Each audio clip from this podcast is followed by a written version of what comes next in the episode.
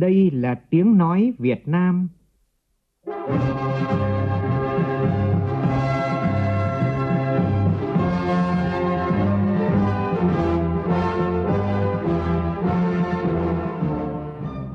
là tiếng nói Việt Nam, phát thanh từ Hà Nội, thủ đô nước Cộng hòa xã hội chủ nghĩa Việt Nam.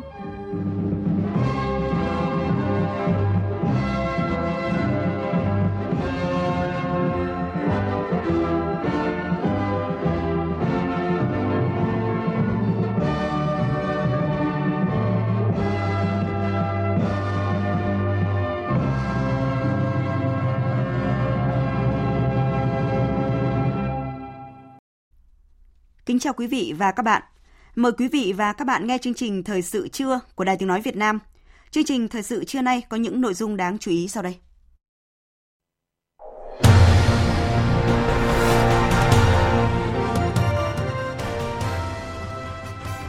Tổng Bí thư Nguyễn Phú Trọng dự ngày hội Đại đoàn kết toàn dân tộc tại xã Yên Sở, huyện Hoài Đức, thành phố Hà Nội.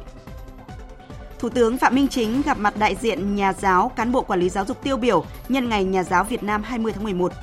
Và cũng nhân dịp này, sáng nay, Công đoàn Giáo dục Việt Nam tổ chức lễ trao tặng danh hiệu Nhà giáo nhân dân, Nhà giáo ưu tú và tuyên dương Nhà giáo cán bộ quản lý tiêu biểu năm 2021.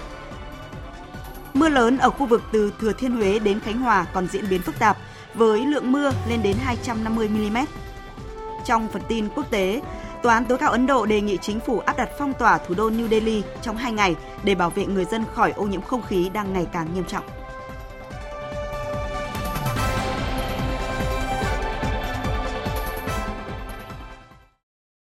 Sau đây là nội dung chi tiết. Thưa quý vị và các bạn, kỷ niệm 91 năm ngày truyền thống Mặt trận Tổ quốc Việt Nam, sáng nay tại Hà Nội, Tổng Bí thư Nguyễn Phú Trọng đã đến dự ngày hội Đại đoàn kết toàn dân tộc tại nhà văn hóa thôn 5 xã Yên Sở, huyện Hoài Đức.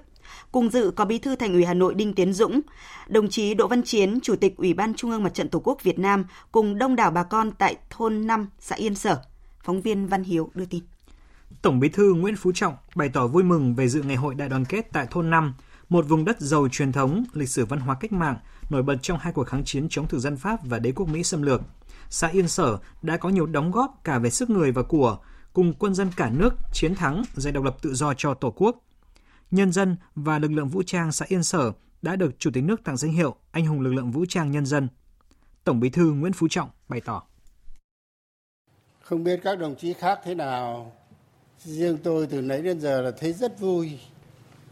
rất phấn khởi và xúc động. Mà thấy quê mình rất đẹp. Nên lại bố trí cho tôi được vào chùa thắp hương cho phật. Thế rồi được trồng cây ở tại ờ, vườn của chúng ta ở đây. Được xem một số tiết mục văn nghệ. Nhưng mà tôi thấy tự biên, tự diễn mà hát chả kém gì trung ương có khi còn hay hơn đấy.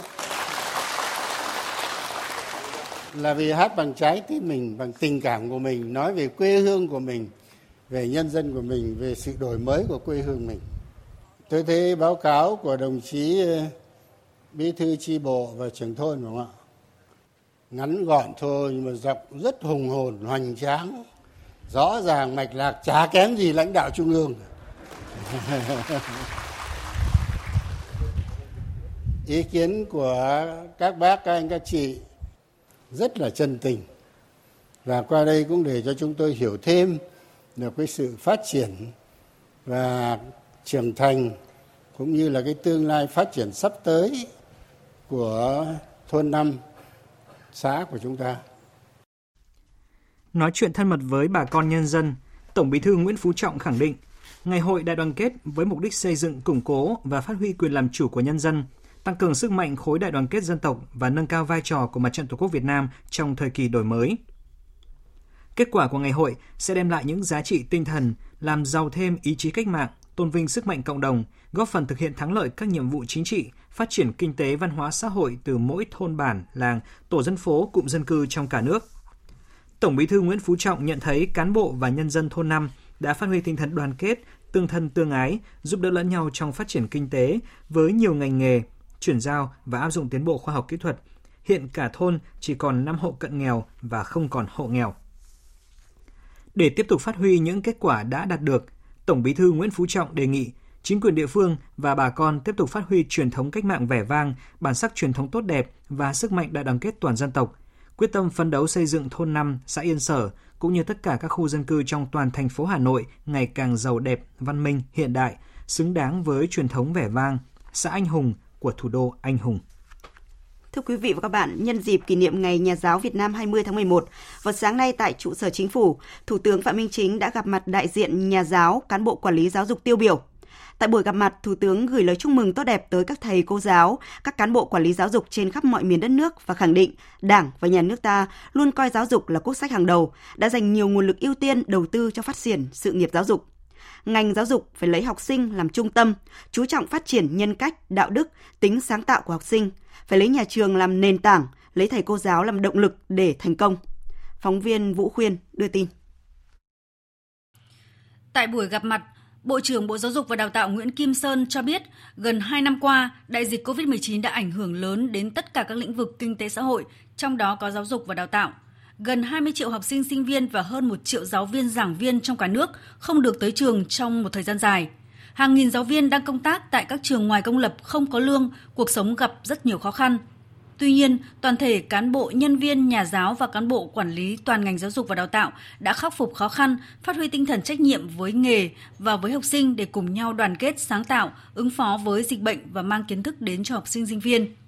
Trong không khí ấm cúng, thân mật, chân thành, cởi mở, 60 nhà giáo, cán bộ quản lý giáo dục tiêu biểu, đại diện cho nhà giáo, cán bộ quản lý giáo dục cả nước đã chia sẻ về những khó khăn của thầy cô ở vùng sâu, vùng xa và trong điều kiện dịch COVID-19 diễn biến phức tạp, cũng như những chăn trở với nghề. Phát biểu tại buổi gặp mặt, thay mặt lãnh đạo Đảng, Nhà nước, Thủ tướng Chính phủ Phạm Minh Chính gửi lời cảm ơn chân thành sâu sắc nhất tới các thế hệ thầy cô giáo trên cả nước – Thủ tướng cho biết trong những năm qua, Đảng và nhà nước ta luôn coi giáo dục là quốc sách hàng đầu. Nhà nước đã dành nhiều nguồn lực ưu tiên đầu tư cho phát triển sự nghiệp giáo dục, các chính sách tập trung đổi mới toàn diện giáo dục, trong đó chú trọng quan tâm chăm lo phát triển đội ngũ nhà giáo, nhất là các thầy cô giáo ở vùng sâu, vùng xa, biên giới, hải đảo. Thủ tướng Phạm Minh Chính chia sẻ khó khăn, ghi nhận và biểu dương những nỗ lực và thành tích vượt khó của đội ngũ nhà giáo trên cả nước. Trong bối cảnh dịch bệnh, chính phủ đang và sẽ giải quyết sớm những vấn đề trước mắt để tạo điều kiện cho ngành giáo dục và đào tạo thích ứng an toàn, kiểm soát hiệu quả dịch bệnh. Theo đó, chính phủ nhất quán quan điểm không để cho học sinh học trực tuyến quá lâu, giao cho Bộ Giáo dục và Đào tạo, Bộ Y tế phối hợp với các địa phương có phương án giải pháp khắc phục việc này theo lộ trình từng bước nhưng phải hết sức khẩn trương, đảm bảo an toàn chống dịch. Triển khai từng bước tiêm vaccine cho học sinh, Đặc biệt, chính phủ tiếp tục yêu cầu các bộ ngành liên quan giả soát chính sách hỗ trợ đối với giáo viên, nhất là giáo viên mầm non và ngoài công lập. Thủ tướng Phạm Minh Chính khẳng định tất cả những người làm trong ngành giáo dục và đào tạo đều đang thực hiện sứ mệnh rất vẻ vang và đáng tự hào. Tôi ờ, kêu gọi cấp ủy chính quyền các cấp, các ngành, mọi người, mọi nhà, mọi bậc cha mẹ cùng chung tay sát cánh với ngành giáo dục, với các thầy cô giáo trong sự nghiệp chồng người. Việc giáo dục con người không phải là việc riêng của ngành giáo dục của các thầy cô giáo mà mỗi người trong chúng ta phải luôn là một người học trò để học tập không ngừng và cũng luôn là một nhà giáo để giáo dục nhiệt tình tham gia vào công việc vẻ vang và cao quý. Nhân dịp 20 tháng 11 thay mặt lãnh đạo Đảng, Nhà nước, Chính phủ và cá nhân tôi xin gửi lời chúc mừng tốt đẹp nhất đến các thầy cô giáo, các cán bộ quản lý giáo dục trên khắp mọi miền của đất nước và những giáo viên là người nước ngoài tham gia giảng dạy tại Việt Nam và cũng chúc các thầy cô giáo sức khỏe thành công hạnh phúc để thực hiện lời dạy của Bác Hồ vì lợi ích 10 năm phải trồng cây, vì lợi ích trăm năm phải trồng người. Cũng nhân dịp kỷ niệm Ngày Nhà giáo Việt Nam vào sáng nay tại Hà Nội, Công đoàn Giáo dục Việt Nam phối hợp tổ chức chương trình lễ trao tặng danh hiệu Nhà giáo nhân dân, Nhà giáo ưu tú và tuyên dương Nhà giáo cán bộ quản lý tiêu biểu năm 2021. Tin của phóng viên Minh Hường. Năm nay có 191 nhà giáo, cán bộ quản lý tiêu biểu ở các cấp bậc học trên cả nước được tuyên dương khen thưởng. Đây là những tấm gương tiêu biểu nhất từ các trường phổ thông có thành tích xuất sắc trong hoạt động giáo dục, bám trường, bám lớp ở các buôn làng xóm ấp, nơi biên giới hải đảo, vùng sâu vùng xa, là các giảng viên thực sự gương mẫu đi đầu trong việc kết hợp giảng dạy với nghiên cứu khoa học, góp phần giải quyết những vấn đề của đời sống kinh tế xã hội. Tại kỳ xét tặng danh hiệu nhà giáo nhân dân, nhà giáo ưu tú lần thứ 15, có 79 nhà giáo được Chủ tịch nước phong tặng danh hiệu nhà giáo nhân dân, nhà giáo ưu tú. Vinh dự và tự hào là cảm xúc chung của những nhà giáo được trao tặng danh hiệu nhà giáo nhân dân, nhà giáo ưu tú và các nhà giáo được tuyên dương khen thưởng sáng nay. Thầy Nguyễn Hữu Hưng, hiệu trưởng trường Trung học phổ thông Hồ Nghinh, tỉnh Quảng Nam chia sẻ. Bản thân tôi cũng rất tự hào và đi liền với tự hào là trách nhiệm chứ. Với tư cách là người đứng đầu một à, trường trung học phổ thông thì bản thân tôi cũng à, làm sao để cho nó giữ vững thành tích của nhà trường và phát triển ở tầm cao hơn. Tất cả là vì các em. Được nhận danh hiệu nhà giáo ưu tú lần này, thầy Bùi Xuân Nam, Phó Hiệu trưởng Trường Đại học Mỏ Địa Chất cho biết. Tôi nghĩ rằng à, đây là cái niềm vinh dự rất lớn lao, không chỉ của cá nhân tôi mà còn của đồng nghiệp của Trường Đại học Mỏ Địa Chất. Và chúng tôi tự cảm thấy với lòng mình thì đây mới chỉ là bước đầu mà chúng tôi sẽ tiếp tục phải không ngừng phấn đấu rèn luyện à, để có thể xứng đáng với cái danh hiệu cao quý này, đồng thời có thể cùng với các cái thế hệ thầy cô giáo của nhà trường à, tiếp tục tốt hơn nữa cái sự nghiệp đào tạo và nghiên cứu khoa học, đào tạo ra nguồn nhân lực chất lượng cao phục vụ cho sự nghiệp công nghiệp hóa hiện đại hóa của đất nước.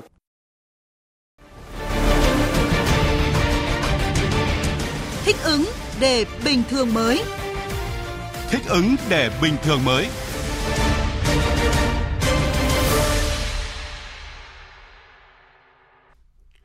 Ủy ban nhân dân tỉnh Phú Thọ vừa cho phép các nhà hàng, quán ăn được bán hàng tại chỗ trở lại, trừ khu vực dịch đang ở cấp độ 3 và 4, nhưng không được quá 50% công suất, không quá 22 giờ cho đến 5 giờ sáng hôm sau. Thời gian áp dụng cho quy định này kể từ 0 giờ ngày 15 tháng 11 cho đến khi có thông báo mới. Trong khi đó, Sở Giáo dục và Đào tạo tỉnh Phú Thọ cũng quyết định cho học sinh ở thành phố Việt Trì và huyện Phú Ninh đến trường học trực tiếp từ ngày 15 tháng 11. Đối với giáo dục tiểu học, tạm thời các trường chỉ tổ chức dạy học một buổi mỗi ngày cho đến khi có thông báo mới. Dự báo tình hình dịch COVID-19 diễn biến phức tạp và khó lường. Sáng nay, thành phố Thủ Đức, thành phố Hồ Chí Minh đã tổ chức lễ gia quân tăng cường lực lượng hỗ trợ công tác phòng chống dịch COVID-19 tại cơ sở và triển khai kế hoạch đảm bảo an sinh xã hội trong tình hình mới. Tin của phóng viên Tỷ Huỳnh thường trú tại thành phố Hồ Chí Minh.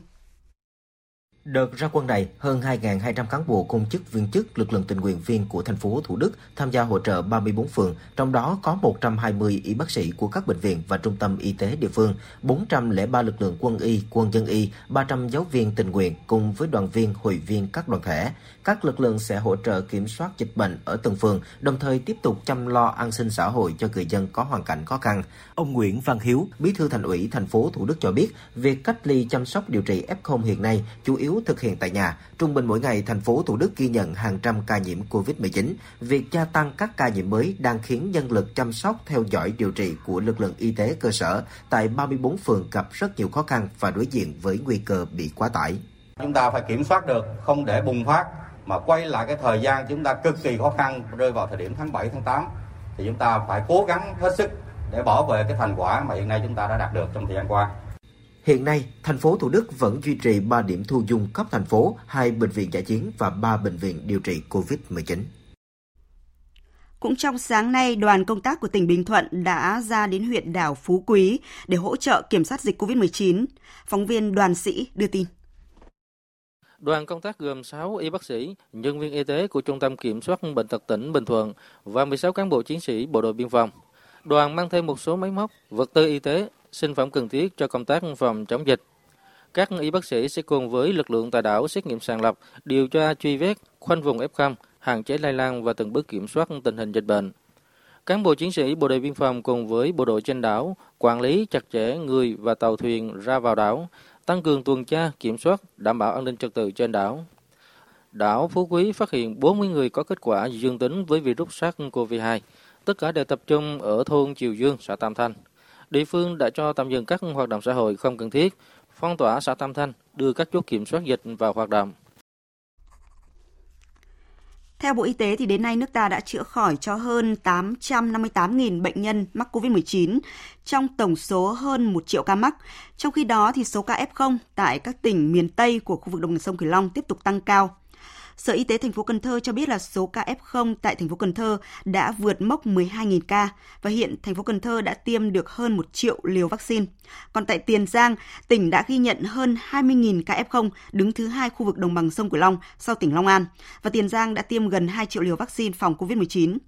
Tỉnh Đồng Tháp thì ghi nhận 459 ca mắc Covid và đến nay tỉnh cũng đã tiêm gần 2 triệu liều vaccine Covid-19.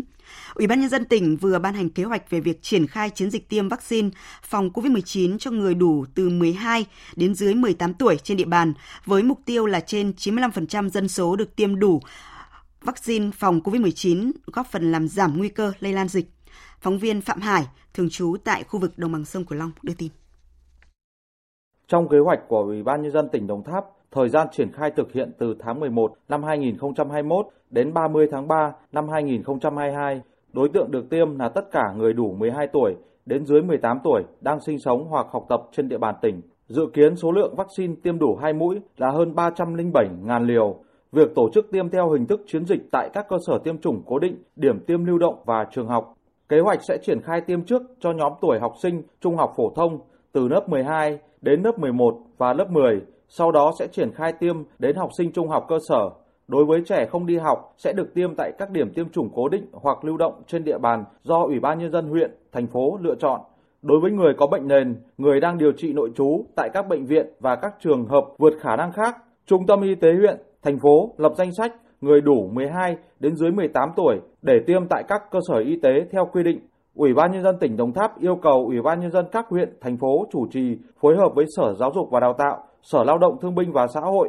Sở Văn hóa Thể thao và Du lịch phối hợp lập danh sách tiêm cho nhóm người có độ tuổi từ đủ 12 đến dưới 18 tuổi. Anh Trần Anh Điền, ngụ thành phố Sa Đéc, tỉnh Đồng Tháp cho biết, việc tiêm vaccine cho người đủ 12 đến dưới 18 tuổi để các em sớm được tham gia các hoạt động, có thể quay trở lại trường học và địa phương sớm đạt được miễn dịch cộng đồng trong thời gian sớm nhất với cái chủ trương này thì giúp cho các em là nó có cái điều kiện à, tốt để có thể nó đi học hoặc là đi uh, làm các công việc gì đó à, cần thiết. Nếu trường hợp tiêm đầy đủ sẽ tạo ra một cái miễn dịch cộng đồng. Với cái quan điểm là một cái phụ huynh tôi thấy cái chủ trương này rất là đúng giúp được cái tỷ lệ mà người được tiêm vaccine trong cộng đồng mình tăng lên tôi thì sẵn sàng ủng hộ. Hiện nay, Đồng Tháp đang đẩy nhanh tiến độ tiêm vaccine phòng ngừa COVID-19. Đến thời điểm này, địa phương đã tiêm hơn 1,7 triệu liều, trong đó mũi 1 đạt hơn 79% dân số và tiêm mũi 2 đạt hơn 51% dân số. Sau hơn 5 tháng vận động, Quỹ phòng chống dịch COVID-19 của tỉnh Trà Vinh đã tiếp nhận được hơn 62 tỷ đồng từ hơn 900 tổ chức đơn vị và cá nhân trong và ngoài tỉnh đóng góp. Trong số này có 39 tỷ đồng là tiền mặt và 23 tỷ đồng là hiện vật quy ra tiền. Từ nguồn kinh phí này, Ủy ban Mặt trận Tổ quốc Việt Nam tỉnh Trà Vinh đã trích phân bổ hơn 21,5 tỷ đồng cho Ban chỉ đạo phòng chống dịch bệnh COVID-19 các huyện thị, thành phố trong tỉnh, hỗ trợ các chốt kiểm tra y tế tại các cửa ngõ ra vào tỉnh, các bệnh viện giả chiến, khu vực cách ly tập trung, hỗ trợ gạo, tiền mặt giúp người Trà Vinh đang sinh sống và học tập ở thành phố Hồ Chí Minh gặp khó khăn do ảnh hưởng của dịch bệnh COVID-19. Bà Nguyễn Thị Tuấn Thanh, Phó Chủ tịch Ủy ban Mặt trận Tổ quốc Việt Nam tỉnh Trà Vinh cho biết, cuộc vận động thành công ngoài mong đợi. Ngoài ra, tổ chức mặt trận các cấp, các hội đoàn thể bằng nhiều hình thức đã vận động gạo, rau củ quả, các nhu yếu phẩm hỗ trợ cho người dân ở các khu vực cách ly, đặc biệt hộ đặc biệt khó khăn ở cả trong và ngoài tỉnh trị giá hàng chục tỷ đồng. Chúng tôi đã thực hiện 6 lần phân bổ với tổng cái số tiền đó là 21,5 tỷ đồng. Riêng hiện vật sau khi tiếp nhận thì à, phân bổ ngay. Thứ nhất là phân bổ theo yêu cầu của nhà tài trợ. Thứ hai là phân bổ trên tinh thần đối với những đơn vị có thiết sử dụng đối với vật tư y tế và đối với à, nhu yếu phẩm đó, thì phân bổ cho những địa phương khó khăn nhất trong cái vấn đề ảnh hưởng à, dịch bệnh. Thành phố Nha Trang, tỉnh Khánh Hòa cũng đang tập trung đẩy nhanh tiến độ hỗ trợ lao động tự do bị nghỉ việc hoặc bị mất việc làm. Việc hỗ trợ này thực hiện theo nghị quyết 68 của chính phủ về một số chính sách hỗ trợ người lao động và người sử dụng lao động gặp khó khăn do đại dịch COVID-19. Tin của phóng viên Đài Tiếng Nói Việt Nam.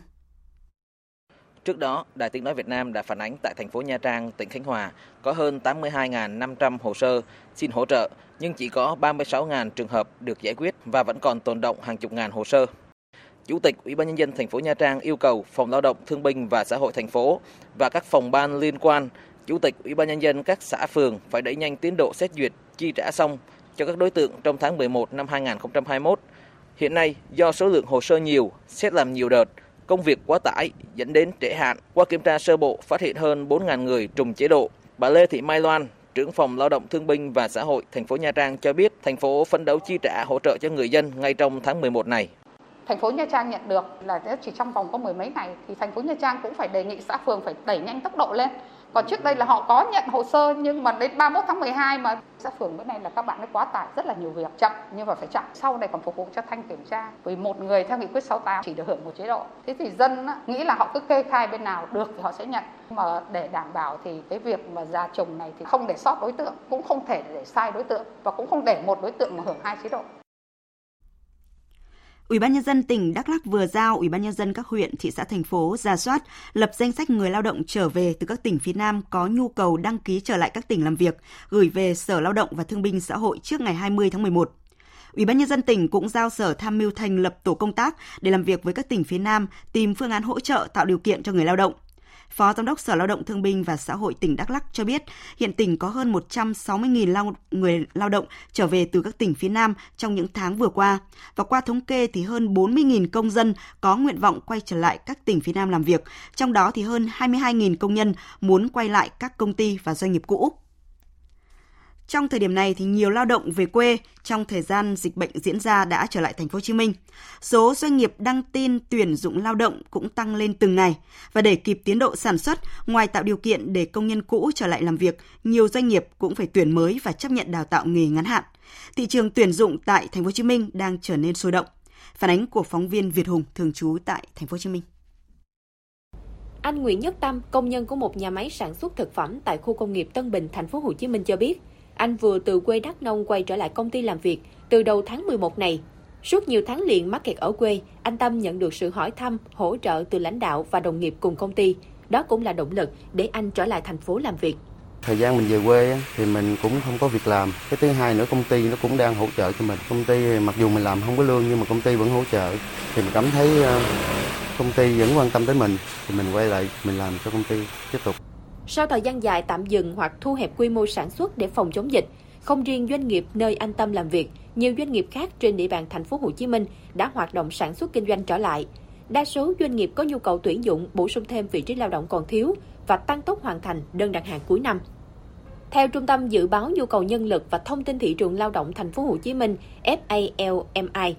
thành phố sẽ cần tuyển 43.000 đến 57.000 lao động trong 3 tháng cuối năm – đây cũng là thời điểm mà các doanh nghiệp đẩy mạnh hoạt động, hoàn thành chỉ tiêu đề ra và phục vụ nhu cầu sản xuất kinh doanh dịp Tết Nguyên đán. Theo khảo sát của FALMI, xu hướng tuyển dụng tập trung ở các nhóm nghề như kinh doanh, thương mại chiếm 23%, dịch vụ, bảo vệ cần khoảng 11,53%. Ông Phan Kỳ Quang Triết, Phó Giám đốc FALMI cho biết, nhu cầu nhân lực lao động qua đào tạo chiếm 87,19% tổng nhu cầu nhân lực hoạt động ờ, trở lại của hàng loạt doanh nghiệp, đặc biệt là các doanh nghiệp sản xuất trong ờ, các khu công nghiệp, khu chế xuất và các khu nghề cao. Của, đối với lao động ờ, cũ để quay lại làm việc, các doanh nghiệp đang rất là rốt ráo và thực hiện việc này sẽ rất là hiệu quả. Cái khung thời gian cuối năm các doanh nghiệp đẩy mạnh hoạt động bù đắp những cái thời gian mà tạm dừng do công tác giãn cách cũng giống như là những cái vấn đề tăng năng suất của cái những cái chu kỳ cuối năm, cái nhu cầu liên quan đến cung cầu thị trường thì là là ấm lên. Khác lao động đã qua đào tạo là bài toán chung mà nhiều doanh nghiệp đang gặp phải. Công ty cổ phần thực phẩm bánh kẹo Ánh Dương có cơ sở sản xuất phân phối tại tỉnh Long An và thành phố Hồ Chí Minh đang có nhiều đơn đặt hàng phải hoàn thành trước Tết nhưng thiếu lao động lành nghề. Anh Trần Quốc An, giám đốc công ty Ánh Dương cho biết, trước mắt sẽ đào tạo và sử dụng nguồn lao động địa phương và chấp nhận năng suất làm việc không như mong muốn rồi uh, sau dịch đó là người ta vì chưa tiêm vaccine hoặc là ở tổng nó tiêm vaccine muộn hơn cho nên là người ta không có lên được hoặc là không lên kịp cho nên là buộc anh phải tuyển lao động mới ở tại uh, địa phương. Thì uh, những người này có thể là lớn tuổi hoặc là người ta uh, nhảy việc. Ví dụ giờ hiện giờ là người ta làm cái năng suất còn bao nhiêu người đó nhưng mà ta làm chỉ bằng khoảng sáu mươi phần trăm so với những cái lao động mà nó thường thuộc của anh trước đây thôi. Hơn 1,3 triệu lao động trên địa bàn thành phố Hồ Chí Minh đã quay trở lại làm việc. Nhiều doanh nghiệp đang khẩn trương tuyển dụng lao động để phục hồi sản xuất và chuẩn bị đơn hàng phục vụ Tết năm 2022. Thị trường lao động thực sự đang sôi động. Ủy ban nhân dân tỉnh Bến Tre vừa ban hành kế hoạch phục hồi hoạt động du lịch trên địa bàn tỉnh trong điều kiện thích ứng an toàn với dịch COVID-19 theo nguyên tắc an toàn tới đâu thì mở cửa tới đó và mở cửa thì phải an toàn. Đến thời điểm này, đã có 70 trong số 162 đơn vị du lịch trên địa bàn tỉnh đăng ký hoạt động trở lại. Đây là các đơn vị qua kiểm tra bước đầu, Sở Văn hóa Thể thao và Du lịch tỉnh đánh giá đảm bảo các đủ các điều kiện hoạt động trở lại và sẽ mở cửa đón khách từ ngày mai 15 tháng 11 theo kế hoạch của tỉnh. Kế hoạch khôi phục hoạt động du lịch tỉnh Bến Tre được định hướng theo lộ trình hai giai đoạn. Cụ thể, giai đoạn 1 từ ngày 15 tháng 11 đến cuối năm nay, tỉnh Bến Tre sẽ mở cửa hoạt động du lịch nội tỉnh và liên tỉnh với các loại hình du lịch dịch vụ lữ hành, dịch vụ lưu trú và hoạt động tại các khu điểm tham quan du lịch. Đối với dịch vụ lữ hành được tổ chức theo hình thức khách đoàn, theo chương trình khép kín và phải đảm bảo các điều kiện theo bộ tiêu chí tạm thời đánh giá mức độ an toàn trong phòng chống dịch bệnh COVID-19 đối với hoạt động du lịch trên địa bàn tỉnh và hướng dẫn của các ngành chức năng liên quan. Riêng dịch vụ lưu trú và hoạt động tại các điểm tham quan du lịch được hoạt động nhưng phải đảm bảo các điều kiện theo bộ tiêu chí phòng chống COVID-19 và hướng dẫn của các ngành chức năng có liên quan. Tiếp đó, trong giai đoạn 2, trong năm 2022, tỉnh sẽ khôi phục tất cả các hoạt động, loại hình dịch vụ kinh doanh du lịch trên địa bàn tỉnh tùy theo tình hình diễn biến dịch bệnh và tiếp tục mở hoạt động du lịch nội tỉnh, liên tỉnh và quốc tế theo tiến trình kiểm soát dịch bệnh của các địa phương và các quốc gia. Tỉnh Long An vừa trao giấy chứng nhận đầu tư cho 3 doanh nghiệp trong và ngoài nước. Từ khi Long An áp dụng phục hồi sản xuất vào ngày 15 tháng 9 đến nay, cũng đã có hơn 1.400 doanh nghiệp với hơn 144.000 lao động đã quay trở lại hoạt động bình thường. Tin của phóng viên Nguyễn Quang. Ông Nguyễn Văn Được, Bí thư tỉnh ủy cùng lãnh đạo Ủy ban nhân dân tỉnh Long An đã trao giấy chứng nhận đăng ký đầu tư cho công ty cổ phần sản xuất thương mại dịch vụ HNN, công ty cổ phần dược phẩm 3 tháng 2 và công ty trách nhiệm hữu hạn Lotteland với tổng vốn đầu tư 1.200 tỷ đồng. Trong ba dự án đầu tư thì dự án nhà máy sản xuất dược phẩm GMB EU Long Hậu, chi nhánh công ty cổ phần dược phẩm 3 tháng 2 tại khu công nghiệp Long Hậu 3, huyện Cần Duộc, có vốn đầu tư từ Nhật Bản là 800 tỷ đồng. Dự án công ty trách nhiệm hữu hạn Lotte Ecologic Long An tại khu công nghiệp Phú An Thạnh, huyện Bến Lức có vốn đầu tư của Hàn Quốc với giai đoạn 1 là 300 tỷ đồng. Dự án còn lại tại khu công nghiệp Thuận Đạo mở rộng, huyện Cần Đước có vốn đầu tư 100 tỷ đồng. Ông Nguyễn Văn Được, Bí thư tỉnh ủy Long An cho biết, địa phương mong muốn các dự án sớm được triển khai, mang lại lợi nhuận cho doanh nghiệp và góp phần thúc đẩy phát triển kinh tế xã hội của tỉnh. Long An cũng cam kết tạo điều kiện tốt nhất về mặt thủ tục, thời gian và quỹ đất đối với nhà đầu tư trong và ngoài nước. Thì ờ, đây là cái dự án đầu tiên mà chúng tôi ờ, cấp trong vòng một ngày. Thì đây là cái cái cái minh chứng cho cái cái cái cam kết của lãnh đạo lúc nào cũng đồng hành với lại nhà đầu tư và cũng là cái cam kết ờ, của chính quyền đó là cải cách thủ tục hành chính, đơn giản hóa thủ tục hành chính. Theo Trung tâm Dự báo Khí tượng Thủy văn Quốc gia, mưa lớn sẽ tiếp tục xảy ra ở các tỉnh, thành phố khu vực miền Trung. Lượng mưa dự báo từ ngày hôm nay đến ngày mai tại Quảng Nam, Quảng Ngãi, Bình Định, Phú Yên phổ biến có nơi trên 280 mm. Và tiếp theo chương trình, biên tập viên Mai Hồng sẽ chuyển đến quý vị và các bạn một số thông tin thời tiết đáng chú ý. Thưa quý vị và các bạn, chiều nay miền Bắc rét hanh khô, sáng và đêm thì trời lạnh, có nơi có sương mù và mưa nhỏ. Trưa và chiều thì trời nắng, nhiệt độ cao nhất khoảng 24 đến 25 độ. Ở miền Trung tiếp tục có mưa lớn do ảnh hưởng của không khí lạnh kết hợp với nhiễu động gió đông trên cao nên từ sáng nay cho đến ngày mai ở Trung Bộ có mưa vừa, mưa to, có nơi mưa rất to. Lượng mưa cao nhất có nơi lên tới 200 mm. Từ ngày thứ ba tuần tới, mưa lớn ở khu vực từ Thừa Thiên Huế đến Khánh Hòa còn diễn biến phức tạp. Cần theo dõi các bản tin tiếp theo. Chiều nay và ngày mai, ở Tây Nguyên và Nam Bộ có mưa rào và rông, cục bộ có mưa vừa mưa to. Trên biển thì ngày và đêm nay, ở vùng biển từ Đà Nẵng đến Cà Mau, từ Cà Mau đến Kiên Giang và Vịnh Thái Lan, khu vực giữa và Nam Biển Đông, bao gồm cả vùng biển quần đảo Trường Sa, có mưa rào và rông. Trong mưa rông có khả năng xảy ra lốc xoáy và gió giật mạnh cấp 6, cấp 7. Xin chuyển sang phần tin quốc tế. Sau khi kéo dài thêm một ngày so với lịch trình, hội nghị lần thứ 26 các bên tham gia Công ước khung của Liên Hợp Quốc về biến đổi khí hậu COP26 đã bế mạc với việc tái khẳng định duy trì mục tiêu hạn chế mức tăng nhiệt độ toàn cầu ở ngưỡng 1,5 độ C theo Hiệp định Paris. Tại COP26, tất cả 197 quốc gia tham gia Công ước khung của Liên Hợp Quốc về biến đổi khí hậu đã thông qua Hiệp ước khí hậu Glasgow. Hiệp ước bao gồm một nội dung quan trọng kêu gọi việc giảm dần điện than, không sử dụng công nghệ thu giữ carbon và trợ cấp nhiên liệu hóa thạch không hiệu quả. Hiệp ước yêu cầu các quốc gia vào cuối năm 2022 phải xem xét lại và củng cố các mục tiêu cắt giảm khí thải năm 2030 có tính đến các hoàn cảnh quốc gia khác nhau để thực hiện mục tiêu hạn chế gia tăng nhiệt độ toàn cầu ở mức dưới 2 độ C hoặc 1,5 độ C theo Hiệp định Paris. Các nhà quan sát đánh giá Hiệp ước khí hậu Glasgow là một chiến thắng với việc lần đầu tiên một thỏa thuận của Liên Hợp Quốc đã đề cập rõ ràng tới than đá, nhiên liệu hóa thạch gây phát thải khí nhà kính lớn nhất. Ngay sau khi Hiệp ước khí hậu Glasgow được thông qua, dư luận cho rằng đây là một bước tiến quan trọng song còn chưa đủ và đã đến lúc các nước phải kích hoạt chế độ khẩn cấp về khí hậu. Tổng hợp của biên tập viên Anh Tuấn. Tuyên bố sau khi hội nghị kết thúc, Chủ tịch COP26 Alok Sharma cho rằng thỏa thuận dù không hoàn hảo nhưng cho thấy sự đồng thuận và ủng hộ. Um, tôi có thể nói rằng đây là một chiến thắng mong manh và chúng tôi đã duy trì sự sống của mục tiêu 1,5 độ C. Đó là mục tiêu bao quát của chúng tôi khi chúng tôi bắt đầu hành trình này cách đây 2 năm. Nhưng mục tiêu này đang thoi thóp và sẽ chỉ sống sót nếu chúng ta giữ lời hứa và chuyển cam kết thành hành động nhanh chóng. Tương tự, ông Franz Timmermans, Phó Chủ tịch Ủy ban châu Âu cho rằng dù thỏa thuận không hoàn hảo nhưng là một sự tiến bộ. Uh, Tôi rất hài lòng với văn bản trong hiệp ước, trong đó có việc loại bỏ dần than đá. Mặc dù hiệp ước khí hậu Glasgow chưa đạt được sự mong đợi của tất cả các bên, nhưng nó giống như chuyển từ vàng 24 carat thành vàng 18 carat. Dù gì thì nó vẫn là vàng. Ý tôi là trên thực tế chúng ta đang thực hiện các bước đi đáng kể để loại bỏ than khỏi nhu cầu năng lượng của chúng ta. Trong khi đó, Tổng thư ký Liên Hợp Quốc Antonio Guterres hoan nghênh kết quả đạt được tại hội nghị COP26, nhưng cho rằng thế giới vẫn đối diện với nhiều nguy cơ và đứng bên bờ vực thảm họa.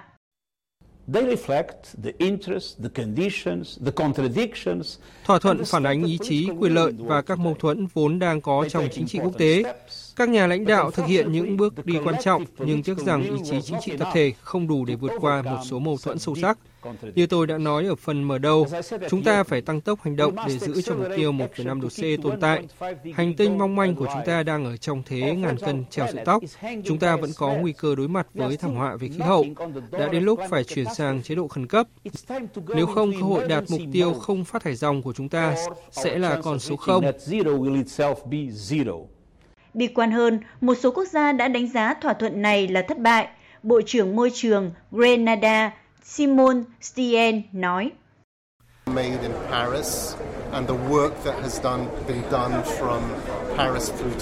Những nỗ lực thực hiện kể từ khi ký kết Hiệp định Paris đến nay vẫn chưa đủ. Chúng ta cần phải tiếp tục thúc đẩy. Các nước phát triển cần phải dẫn đầu thực hiện các mục tiêu khí hậu và thực hiện các cơ chế chống lại những mất mát thiệt hại mà chúng ta phải đối mặt từ ngày này qua ngày khác, từ năm này qua năm khác. Thậm chí ông Saliun Hut, đặc phái viên về khí hậu của Bangladesh, đã gọi kết quả COP26 là một thất bại tuyệt đối.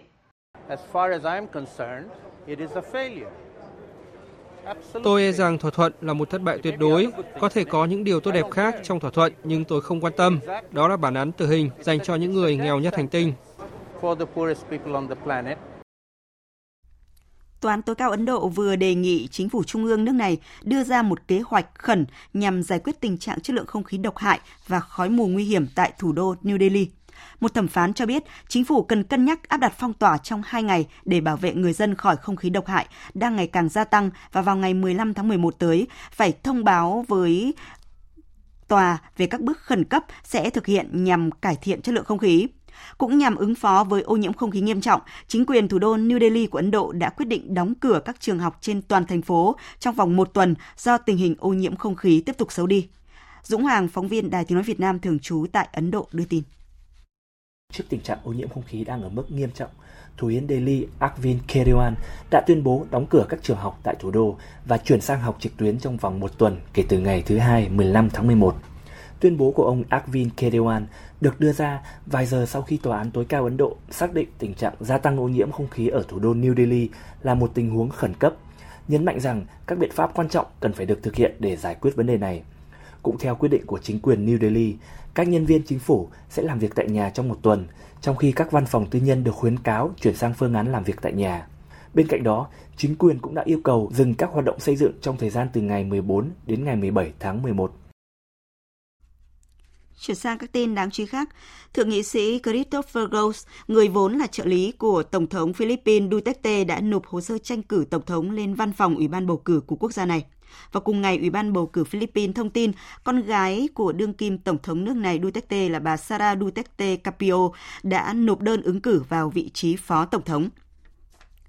Hội đồng Nhà nước tối cao Libya vừa kêu gọi hoãn cuộc bầu cử tại quốc gia Bắc Phi này thêm 3 tháng để thống nhất về luật bầu cử. Phóng viên Tuấn Nguyễn từ Bắc Phi đưa tin. Người đứng đầu Hội đồng Nhà nước tối cao Libya Khalid al-Mashri đã đề nghị hoãn cuộc bầu cử dự kiến diễn ra vào ngày 24 tháng 12 tới thêm 3 tháng để thống nhất về luật bầu cử. Trong một cuộc họp báo được tổ chức tại thành phố Istanbul, Thổ Nhĩ Kỳ, ông Al-Masri cho biết Hội đồng Nhà nước tối cao sẽ không sử dụng vũ lực để ngăn chặn việc tổ chức bầu cử, nhưng sẽ không tham gia và kêu gọi tẩy chay các cuộc bầu cử này. Đồng thời, Hội đồng Nhà nước tối cao sẽ đệ trình kháng nghị lên cơ quan tư pháp để xem xét các quyết định của Ủy ban bầu cử cấp cao. Ông Khalid al-Mashri cho rằng nếu một số khu vực bầu cử không có cử tri đi bỏ phiếu thì sẽ khiến cuộc bầu cử trở nên bất hợp pháp. Người đứng đầu Hội đồng Nhà nước tối cao cũng lên án luật bầu cử do Hạ viện Libya ban hành là nhằm phục vụ cho tư lệnh quân đội quốc gia Libya Khalifa Haftar trở thành tổng thống. Ông Khalid al-Mashri cho biết thêm, Thổ Nhĩ Kỳ và Italia không ủng hộ việc tổ chức bầu cử theo các luật này bởi điều đó sẽ dẫn đến chiến tranh và chia rẽ đất nước. Tuyên bố trên diễn ra sau khi Pháp đã đăng cai các hoạt động của Hội nghị quốc tế Paris về Libya hôm 12 tháng 11 vừa qua với sự tham gia của khoảng 30 quốc gia và các tổ chức nhằm thúc đẩy việc tổ chức cuộc bầu cử dự kiến diễn ra vào ngày 24 tháng 12 tới. Một số quốc gia châu Âu đã ghi nhận số ca mắc COVID-19 mới trong ngày hôm qua cao kỷ lục, khiến nhiều nước có kế hoạch tái áp đặt các biện pháp phòng chống dịch. Việc châu Âu lại một lần nữa trở thành tâm dịch của thế giới là điều đáng báo động vì đây là một trong những khu vực đầu tiên triển khai tiêm vaccine COVID-19. Theo thống kê, hôm qua Nga ghi nhận thêm hơn 39.000 ca mắc COVID-19 và gần 1.250 trường hợp tử vong, số người chết cao nhất trong 24 giờ qua tại nước này kể từ khi dịch bùng phát. Nước Đức vừa ghi nhận thêm một dấu mốc buồn khi số ca mắc COVID-19 tới sáng nay đã vượt con số 5 triệu. Trong tuyên bố của mình, Bộ trưởng Y tế Đức Jens Spahn cảnh báo người dân nước này không nên chủ quan bởi tình hình dịch bệnh tại Đức hiện đang nghiêm trọng. Bộ trưởng Jens Spahn nêu rõ, nước Đức cần hành động nhanh chóng để ngăn chặn nguy cơ đợt dịch thứ tư, đẩy hệ thống y tế rơi vào tình trạng quá tải như từng xảy ra trước đây. Khi mùa đông đến, chúng ta cần phải tăng cường các biện pháp phòng chống dịch COVID-19. Hiện là lúc cần đặc biệt phải đề phòng. Chúng ta chỉ có thể trở lại trạng thái bình thường sớm nhất vào mùa xuân nếu sớm khống chế được dịch bệnh. Trong một thông báo mới đây, Trung tâm Kiểm soát và Phòng ngừa Dịch bệnh châu Âu đưa 10 trong số 27 thành viên Liên minh châu Âu vào danh sách các nước có tình hình dịch COVID-19 rất đáng quan ngại. Tình hình nghiêm trọng khiến một loạt chính phủ châu Âu phải lập kế hoạch và tái áp đặt các biện pháp kiểm soát dịch. Trong khi hôm qua, Hà Lan tuyên bố nước này quay lại phong tỏa một phần trong 3 tuần, virus đang có mặt ở khắp nơi, thì áo hôm nay buộc những người không có tiêm vaccine ngừa COVID-19 phải ở nhà. Trước đó hôm 12 tháng 11, Quốc hội Latvia quyết định cấm các nghị sĩ chưa tiêm chủng tham gia bỏ phiếu và thảo luận. Chính phủ Na Uy cũng thông báo sẽ tái áp đặt các biện pháp hạn chế nhằm ngăn chặn dịch bệnh đang lây lan trên toàn quốc. Theo thống kê của Tổ chức Y tế Thế giới, trong tuần đầu của tháng 11 có gần 2 triệu ca mắc COVID-19 được ghi nhận ở châu Âu. Tổng giám đốc Tổ chức Y tế Thế giới Tedros Ghebreyesus kêu gọi COVID-19 đang gia tăng tại các nước có tỷ lệ tiêm chủng thấp hơn ở Đông Âu, nhưng cũng gia tăng tại một số nước có tỷ lệ tiêm chủng cao hơn tại Tây Âu. Đó là một lời nhắc nhở khác. Như chúng tôi đã nói nhiều lần rằng, dù đã tiêm vaccine, chúng ta vẫn không thể lơ là trước COVID-19. Vaccine làm giảm nguy cơ nhập viện, bệnh nặng và tử vong, nhưng không ngăn được virus lây lan hoàn toàn.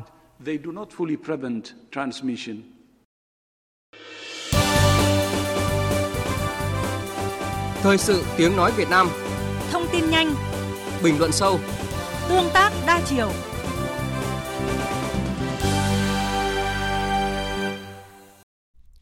Quý vị và các bạn đang nghe chương trình Thời sự trưa của Đài Tiếng Nói Việt Nam. Thưa quý vị, thưa các bạn, Ngày Thế giới tưởng niệm các nạn nhân tử vong vì tai nạn giao thông trên toàn cầu sẽ diễn ra vào ngày 21 tháng 11 này. Đây là năm thứ 10 nước ta tổ chức sự kiện này để bày tỏ niềm thương xót với những người xấu số khi tham gia giao thông và chia sẻ mất mát, chia sẻ gánh nặng với người thân của họ. Đây cũng là cơ hội để nhắc nhở mọi người về tầm quan trọng của việc tuân thủ quy định pháp luật về trật tự an toàn giao thông. Để có thêm thông tin về các hoạt động hưởng ứng sự kiện ý nghĩa này, phóng viên Đài Tiếng Nói Việt Nam phỏng vấn ông Khuất Việt Hùng, Phó Chủ tịch chuyên trách Ủy ban An toàn Giao thông Quốc gia. Mời quý vị và các bạn cùng nghe. Thưa ông ạ, như vậy là còn một tuần nữa mới đến ngày Thế giới tưởng niệm các nạn nhân tử vong vì tai nạn giao thông. Nhưng ờ, được biết từ ờ, đầu tháng này, Ủy ban An toàn Giao thông Quốc gia và Ban An toàn Giao thông các tỉnh, thành phố đã tổ chức rất là nhiều đoàn thăm hỏi, hỗ trợ các gia đình nạn nhân tử vong do tai nạn giao thông. Như chúng ta đã biết, từ năm 2005 thì Đại đồng Liên Hợp Quốc đã lựa chọn cái ngày Chủ nhật thứ ba của tháng 11 hàng năm là ngày thế giới tưởng niệm các nạn nhân tử vong do tai nạn giao thông. Và cũng từ đấy thì à, chính phủ Việt Nam, cụ thể là Ủy ban An toàn giao thông quốc gia thực hiện tổ chức các hoạt động hướng tới cái ngày thế giới tưởng niệm các nạn nhân tử vong do tai nạn giao thông. Năm nay thì cái ngày Chủ nhật thứ ba nó sẽ rơi vào ngày 21 tháng 11. Để hướng tới cái ngày này thì chúng tôi đều xây dựng kế hoạch để tổ chức một chuỗi các hoạt động. Nhóm thứ nhất là những hoạt động tuyên truyền, phổ biến giáo dục pháp luật về bảo đảm trật tự an toàn giao thông trong toàn xã hội, những cái thông điệp tuân thủ các quy định về bảo vệ an toàn giao thông. Cái nhóm hoạt động thứ hai là đến thăm hỗ trợ bằng vật chất cũng như tinh thần đối với những cái gia đình có nạn nhân không may tử vong do tai nạn giao thông hoặc là thăm hỏi những cái nạn nhân bị thương do tai nạn giao thông hiện nay thì gia đình có hoàn cảnh khó khăn. Thì ủy ban an toàn giao thông quốc gia chúng tôi sẽ tổ chức bốn đoàn đến các địa phương từ bắc chí nam, các ban an toàn giao thông từ cấp tỉnh cho đến cấp xã. Trong cái dịp này đều có những cái hoạt động hết sức cụ thể trong việc thăm hỏi, hỗ trợ. Cái hoạt động thứ ba, nó là cái hoạt động trung tâm, sẽ tổ chức vào cái ngày 21 tháng 11 cái sự kiện là người bạn đường gắn với lễ tưởng niệm các nạn nhân tử vong do tai nạn giao thông năm 2021 sẽ được uh, truyền hình trực tiếp trên kênh VTV6 của Đài truyền hình Việt Nam.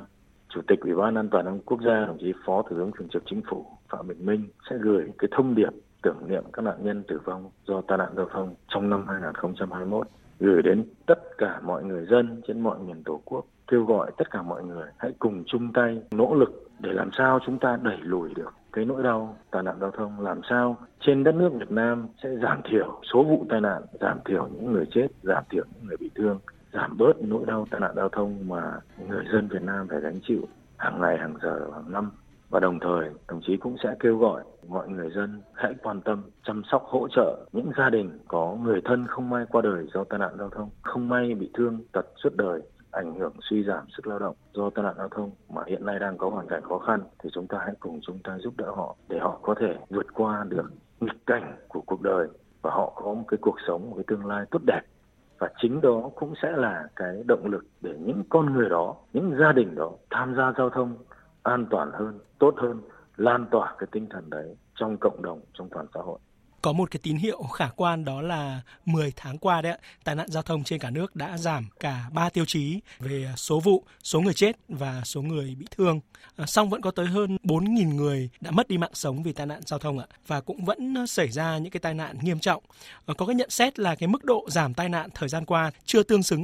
Ông có nhìn nhận ra sao về vấn đề này ạ? À, cái này thì chúng ta phải thừa nhận là năm 2021 tai nạn giao thông giảm rất là sâu so với năm 2020 và so với những cái năm trước đây. Bởi vì năm nay thì bên cạnh việc chúng ta thực hiện đồng bộ những giải pháp bảo đảm trật tự an toàn giao thông thì rất nhiều địa phương trong cả nước thực hiện giãn cách xã hội ở các cấp độ khác nhau để phòng chống dịch Covid-19 những cái giải pháp đó nó là giảm số lượng chuyến đi, số lượng phương tiện, số lượng người tham gia giao thông trên đường giảm rất sâu có những địa phương ví dụ như thành phố Hồ Chí Minh có những giai đoạn cái lưu lượng người tham gia giao thông chỉ là 10 15% so với những ngày bình thường, thì cái số lượng rủi ro do tai nạn giao thông nó cũng giảm tương ứng. Thế tuy nhiên có những giai đoạn lưu lượng giao thông giảm rất sâu, nhưng vẫn có tai nạn giao thông. Và thậm chí là rất nhiều địa phương vẫn xảy ra những cái vụ tai nạn giao thông đặc biệt nghiêm trọng. Thì rõ ràng là cái mức độ giảm của tai nạn giao thông nó chưa tương xứng với cái mức độ giảm của lưu lượng tham gia giao thông. Có rất nhiều những cái nguyên nhân khác nhau, nhưng trong đó có một cái nguyên nhân, nó là vấn đề lớn. Đấy là cái ý thức văn hóa giao thông rất hạn chế khi mà lực lượng chức năng thì tập trung căng mình ra, vừa bảo đảm trật tự an toàn giao thông, vừa phải tham gia chống dịch, thì những người mà còn được tham gia giao thông vi phạm nồng độ cồn, đi mô tô, xe máy không đội mũ bảo hiểm, đường vắng, tốc độ cao thì những vụ tai nạn giao thông đã xảy ra thì cái hậu quả rất là nghiêm trọng. Văn hóa an toàn giao thông nó chưa bền vững trong một bộ phận người dân, dẫn đến những cái nhận định như mà tôi vừa nêu. Dạ vâng, như ông cũng à, vừa mới phân tích những tác động của dịch Covid-19 đối với tình hình giao thông đấy thì à, rất là nhiều à, thính giả cũng muốn biết là dịch Covid-19 sẽ ảnh hưởng như thế nào đến kế hoạch tổ chức chuỗi các hoạt động kỷ niệm Ngày Thế giới tưởng niệm các nạn nhân tử vong vì tai nạn giao thông 21 tháng 11 thưa ông. Có một cái nội dung mà chúng tôi yêu cầu rất là chặt chẽ, đấy là tất cả các hoạt động liên quan đến bảo đảm trật tự an toàn giao thông nói chung đều phải thực hiện nghiêm các quy định về phòng dịch Covid-19 và theo đúng cái quy định cụ thể ở từng điểm, từng địa phương, theo đúng cái tinh thần của nghị quyết 128 đấy là chúng ta căn cứ vào cái cấp độ dịch của cái đơn vị là cấp phường, tổ dân phố, cấp thôn xóm ở cái địa điểm mà diễn ra sự việc. Ví dụ nếu chúng ta định đi thăm một nạn nhân ở một cái thôn A, xã B nào đó, phải căn cứ vào cái tình hình cấp độ dịch covid đấy để chúng ta xem xét là tổ chức cái hoạt động như thế nào. Đến nơi hay là chúng ta có thể là có những biện pháp khác để hỗ trợ và tất cả những cái người trực tiếp tham gia trong hoạt động này thì đều phải đảm bảo các quy định và chúng tôi cũng ưu tiên là những người đã được tiêm vaccine và thực hiện đúng các quy định 5K thì chúng ta mới tổ chức những cái hoạt động đó. Dạ vâng, năm nay thì đánh dấu năm thứ 10 nước ta cùng với thế giới tổ chức lễ tưởng niệm các nạn nhân tử vong vì tai nạn giao thông. À, thông qua rất là nhiều các cái sự kiện, chương trình, Ủy ban An toàn giao thông quốc gia đang um, hướng đến những mục tiêu gì và muốn lan tỏa đi những cái thông điệp ý nghĩa gì nhất ạ? Thưa ông. Cái thông điệp Ủy ban An toàn quốc gia từ nhiều năm nay chúng tôi lựa chọn cho cái sự kiện này đấy chính là tưởng nhớ người đi vì người ở lại. Tức là chúng ta nhớ đến thương xót những người không may qua đời do tai nạn giao thông. Nhưng chúng ta phải biến cái đau thương đó thành những cái hành động hết sức cụ thể để bảo vệ sức khỏe, cái sinh mạng của những người đang sống, của những người đang tham gia giao thông tích cực ở trên đường vì cái sự bình yên, vì cái sự phát triển của kinh tế xã hội của đất nước. Dạ vâng, tưởng nhớ người đi vì người ở lại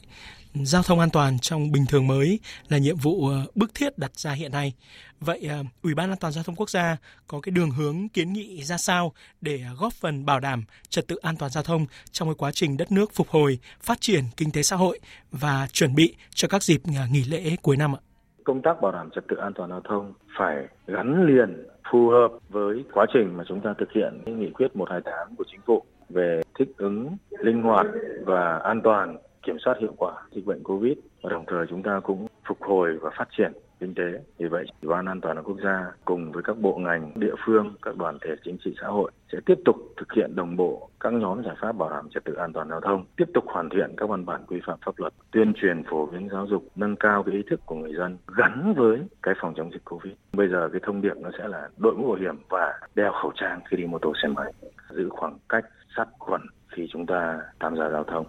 Tiếp tục giả soát, phát hiện, khắc phục, xử lý những điểm đen, tiềm ẩn tai nạn giao thông trong hệ thống kết cấu hạ tầng, cả đường bộ, đường sắt, đường thủy nội địa. Thế rồi kể cả trong cái hạ tầng về hàng không, hàng hải. Thế là chúng ta tiếp tục nâng cao cái chất lượng dịch vụ và an toàn trong cái hoạt động vận tải hành khách, vận tải hàng hóa, kiểm soát nghiêm cái tải trọng, số lượng hành khách. Thế rồi tăng cường cái công tác tuần tra kiểm soát xử lý vi phạm mà cần phải đẩy mạnh ứng dụng khoa học công nghệ đặc biệt là việc xây dựng cái cơ sở dữ liệu sử dụng hệ thống camera giám sát để mà hỗ trợ trong việc phát hiện, xác nhận và xử lý các hành vi vi phạm pháp luật về trật tự an toàn giao thông. Thế rồi là đối với cái hoạt động cứu chữa thì tiếp tục nâng cao cái năng lực cấp cứu, cứu chữa nạn nhân tai nạn giao thông. Những nhóm giải pháp này có từ rất lâu rồi, nhưng chúng ta vẫn phải kiên trì thực hiện và không ngừng nghỉ.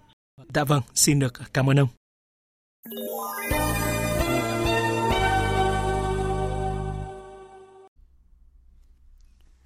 Tiếp theo chương trình thời sự trưa nay, chúng ta sẽ cùng nhìn lại những diễn biến về tình hình thế giới trong tuần qua những phát ngôn và con số ấn tượng.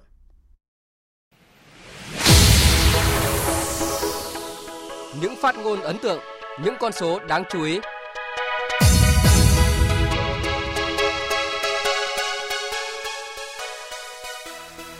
chế gia tăng nhiệt độ trung bình trên toàn cầu dưới ngưỡng 2 độ C so với thời kỳ tiền công nghiệp, theo đuổi các nỗ lực để đạt mục tiêu tăng ở mức 1,5 độ C. Đây là mục tiêu của Hiệp ước Khí hậu Glasgow được 197 quốc gia tham gia COP26 thống nhất. Đây được coi là thành công lớn của COP26 khi vượt qua rất nhiều chia rẽ. Đặc biệt, đây là lần đầu tiên một hội nghị COP đề cập đến nhiên liệu hóa thạch như tuyên bố của Bộ trưởng Môi trường Đức Sven Skoll. Một điều gì đó thực sự rung chuyển trái đất đã xảy ra với chúng tôi ở đây, ở Glasgow. Đó là một khoảnh khắc lịch sử, than đá trên thế giới sẽ bị loại bỏ dần. Trước đó, COP26 cũng đã gây bất ngờ với thỏa thuận giữa Mỹ và Trung Quốc về hợp tác chống biến đổi khí hậu.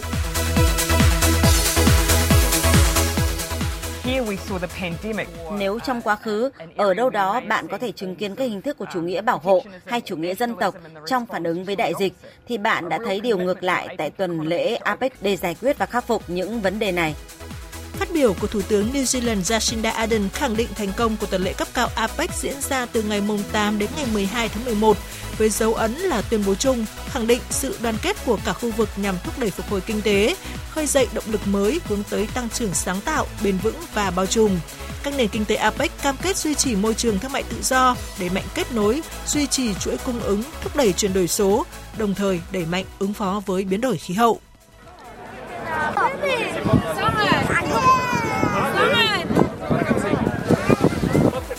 Trái với sự đồng thuận hợp tác ở tuần lễ cấp cao APEC là cuộc khẩu chiến giữa phương Tây và Nga liên quan đến cuộc khủng hoảng di cư ở khu vực biên giới Belarus-Ba Lan qua tuyên bố của đại sứ Estonia tại Liên Hợp Quốc Sven Sugarson và Tổng thống Nga Putin. Chúng tôi, các thành viên Liên minh châu Âu tại Hội đồng Bảo an, cùng với Anh và Mỹ lên án việc giàn dựng, sử dụng con người với các mục đích chính trị, với mục tiêu gây bất ổn cho các nước láng giềng và biên giới bên ngoài của Liên minh châu Âu. Tôi muốn mọi người hiểu rằng chúng tôi không liên quan và cũng không tác động gì tới cuộc khủng hoảng người di cư. Các hãng hàng không của chúng tôi không vận chuyển người di cư tới biên giới Belarus, Ba Lan. Cuộc khẩu chiến vẫn chưa phân định thắng, thua, còn trên thực địa, hàng nghìn người di cư vẫn đổ về biên giới Belarus, Ba Lan với hy vọng vào được châu Âu. Sau khi Belarus tuyên bố lệnh trừng phạt của EU khiến cho nước này không còn khoản tiền cần thiết để ngăn chặn dòng người di cư. 20 năm và hành trình mới, đó là tương lai vừa được xác nhận của Mỹ tại Afghanistan. Sau khi bất ngờ rút toàn bộ quân khỏi quốc gia Nam Á này hồi tháng 8 năm nay, dư luận vẫn thắc mắc Mỹ sẽ xử lý vấn đề lợi ích tại quốc gia mà Mỹ từng đổ rất nhiều nguồn lực trong suốt 20 năm như thế nào. Và câu trả lời vừa được tiết lộ, Qatar sẽ đại diện cho các lợi ích ngoại giao của Mỹ tại Afghanistan bắt đầu từ ngày 31 tháng 12 năm nay. Con số 5 có thể không mang lại ấn tượng tốt cho châu Âu ở thời điểm này, khi đó là con số thể hiện đợt dịch COVID-19 mới, dự kiến sẽ diễn biến nguy hiểm tại nhiều quốc gia trong mùa đông này. Hệ quả là nhiều quốc gia châu Âu đang tính tới việc phong tỏa trở lại, mở đầu là Hà Lan, trong khi đó Áo cảnh báo có thể áp dụng các biện pháp phong tỏa với những người có đủ điều kiện nhưng chưa tiêm vaccine. Đức cũng sẽ ban hành các biện pháp thắt chặt phòng chống dịch vào cuối tuần này và nhiều quốc gia châu Âu khác dự kiến cũng sẽ sớm có bước đi tương tự.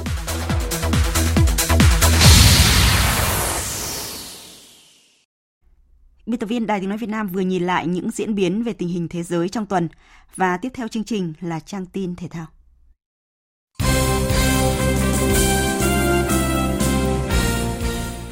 Quý vị và các bạn thân mến, chiều qua 13 tháng 11, đội tuyển bóng đá Việt Nam tiếp tục tập luyện tại sân trung tâm đào tạo bóng đá trẻ Việt Nam, chuẩn bị cho trận đấu lượt về gặp đội tuyển Ả Rập Xê Út diễn ra trên sân vận động quốc gia Mỹ Đình vào ngày 16 tháng 11 tới. Về lực lượng đội tuyển có sự điều chỉnh khi chia tay thủ môn Nguyễn Văn Toản và tiền đạo Nhâm Mạnh Dũng, đồng thời chính thức chào đón thủ môn trẻ Quan Văn Chuẩn. Văn Toàn bị chấn thương cơ vai nhưng không quá nghiêm trọng. Tuy nhiên, bác sĩ đội tuyển phát hiện Văn Toàn có dị tật ở khớp vai gây ảnh hưởng đến cử động. Trong thời gian tới, Ban y học của Liên đoàn bóng đá Việt Nam sẽ tiến hành hội chuẩn trước khi quyết định có phẫu thuật để xử lý dị tật cho Văn Toàn hay không. Trước buổi tập, nhà cầm quân người Hàn Quốc đã nhắc nhở các học trò tiếp tục dồn sức cho năm trận đấu lượt về tại vòng loại thứ ba FIFA World Cup 2022 khu vực châu Á. Trong đó, trận tái đấu đầu tiên sẽ là cuộc tiếp đón đội tuyển Ả Rập Xê Út trên sân nhà vào ngày 16 tháng 11 tới.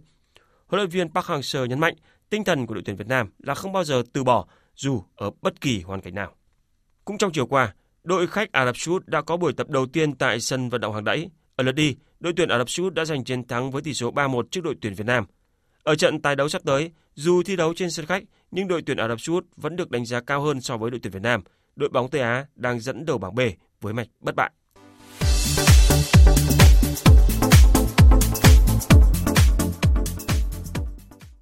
Thưa quý vị, sau nhiều lần trì hoãn vì dịch COVID-19, giai đoạn lượt về giải Futsal HD Bank vô địch quốc gia 2021 ấn định thời gian tổ chức từ ngày mai 15 tháng 11 cho đến ngày 2 tháng 12 tại nhà thi đấu Thái Sơn Nam, quận 8, thành phố Hồ Chí Minh. Đây là năm thứ năm liên tiếp Đài Tiếng nói Việt Nam và Liên đoàn bóng đá Việt Nam phối hợp đứng ra tổ chức các giải đấu cao nhất của bộ môn Futsal.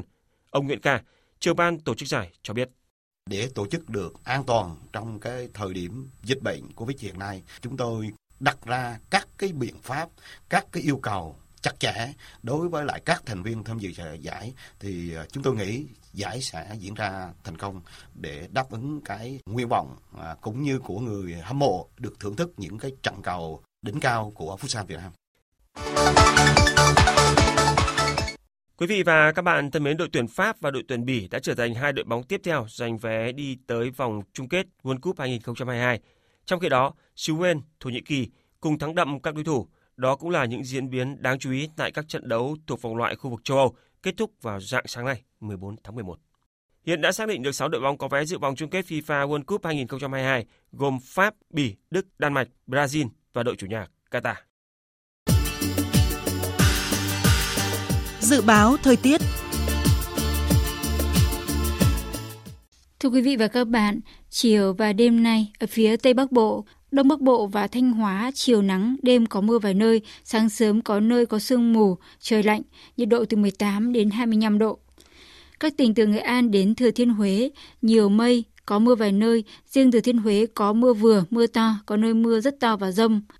Trời lạnh, nhiệt độ từ 19 đến 24 độ. Khu vực từ Đà Nẵng đến Bình Thuận có mưa vừa, mưa to, có nơi mưa rất to và rải rác có rông. Riêng Ninh Thuận và Bình Thuận có mưa rào và rông rải rác, nhiệt độ từ 22 đến 27 độ, phía Nam nhiệt độ cao lên tới 31 độ. Tây Nguyên và Nam Bộ, chiều có mưa rào và rông vài nơi, chiều tối và đêm có mưa rào và rải rác có rông, cục bộ có mưa vừa, mưa to, nhiệt độ từ 18 đến 33 độ. Khu vực Hà Nội, chiều nắng, đêm có mưa vài nơi, sáng sớm có nơi có sương mù, trời lạnh, nhiệt độ từ 19 đến 25 độ. Tiếp theo là dự báo thời tiết biển chiều và đêm nay. Bắc Vịnh Bắc Bộ không mưa, gió Đông Bắc cấp 4, cấp 5. Nam Vịnh Bắc Bộ có mưa vài nơi, gió Đông Bắc cấp 4, cấp 5. Vùng biển từ Quảng Trị đến Quảng Ngãi có mưa rào và rông rải rác, gió Đông Bắc cấp 5, chiều có lúc cấp 6, giật cấp 7, biển động. Vùng biển từ Bình Định đến Ninh Thuận, vùng biển từ Bình Thuận đến Cà Mau, khu vực Nam Biển Đông, khu vực quần đảo Trường Sa thuộc tỉnh Khánh Hòa có mưa rào và rông rải rác, gió Đông Bắc cấp 4, cấp 5. Vùng biển từ Cà Mau đến Kiên Giang có mưa rào và rông rải rác, gió Đông Bắc đến Đông cấp 4. Khu vực Bắc Biển Đông và khu vực quần đảo Hoàng Sa thuộc thành phố Đà Nẵng có mưa rào rải rác và có nơi có rông ở phía Nam, gió Đông Bắc cấp 6, giật cấp 8, biển động. Khu vực giữa Biển Đông có mưa rào và rông rải rác, gió Đông Bắc cấp 4, cấp 5, riêng phía Bắc có lúc cấp 6, giật cấp 7, biển động. Vịnh Thái Lan có mưa rào và rải rác có rông, gió đông cấp 4. Vừa rồi là thông tin thời tiết. Trước khi kết thúc chương trình, chúng tôi tóm lược một số tin chính vừa phát. Dự ngày hội đại đoàn kết toàn dân tộc tại xã Yên Sở, huyện Hoài Đức, thành phố Hà Nội, Tổng Bí thư Nguyễn Phú Trọng đề nghị chính quyền địa phương và bà con nhân dân tiếp tục phát huy truyền thống đại đoàn kết, củng cố và phát huy quyền làm chủ của nhân dân nhằm góp phần thực hiện thắng lợi các nhiệm vụ chính trị, phát triển kinh tế, văn hóa xã hội. Gặp mặt đại diện nhà giáo, cán bộ quản lý giáo dục tiêu biểu nhân kỷ niệm Ngày Nhà giáo Việt Nam 20 tháng 11, Thủ tướng Chính phủ Phạm Minh Chính nhấn mạnh ngành giáo dục phải lấy học sinh làm trung tâm, chú trọng phát triển nhân cách, đạo đức, tính sáng tạo của học sinh, phải lấy nhà trường làm nền tảng, lấy thầy cô giáo làm động lực để thành công. Tòa án tối cao Ấn Độ đề nghị chính phủ áp đặt phong tỏa thủ đô New Delhi trong 2 ngày để bảo vệ người dân khỏi ô nhiễm không khí đang ngày càng nghiêm trọng.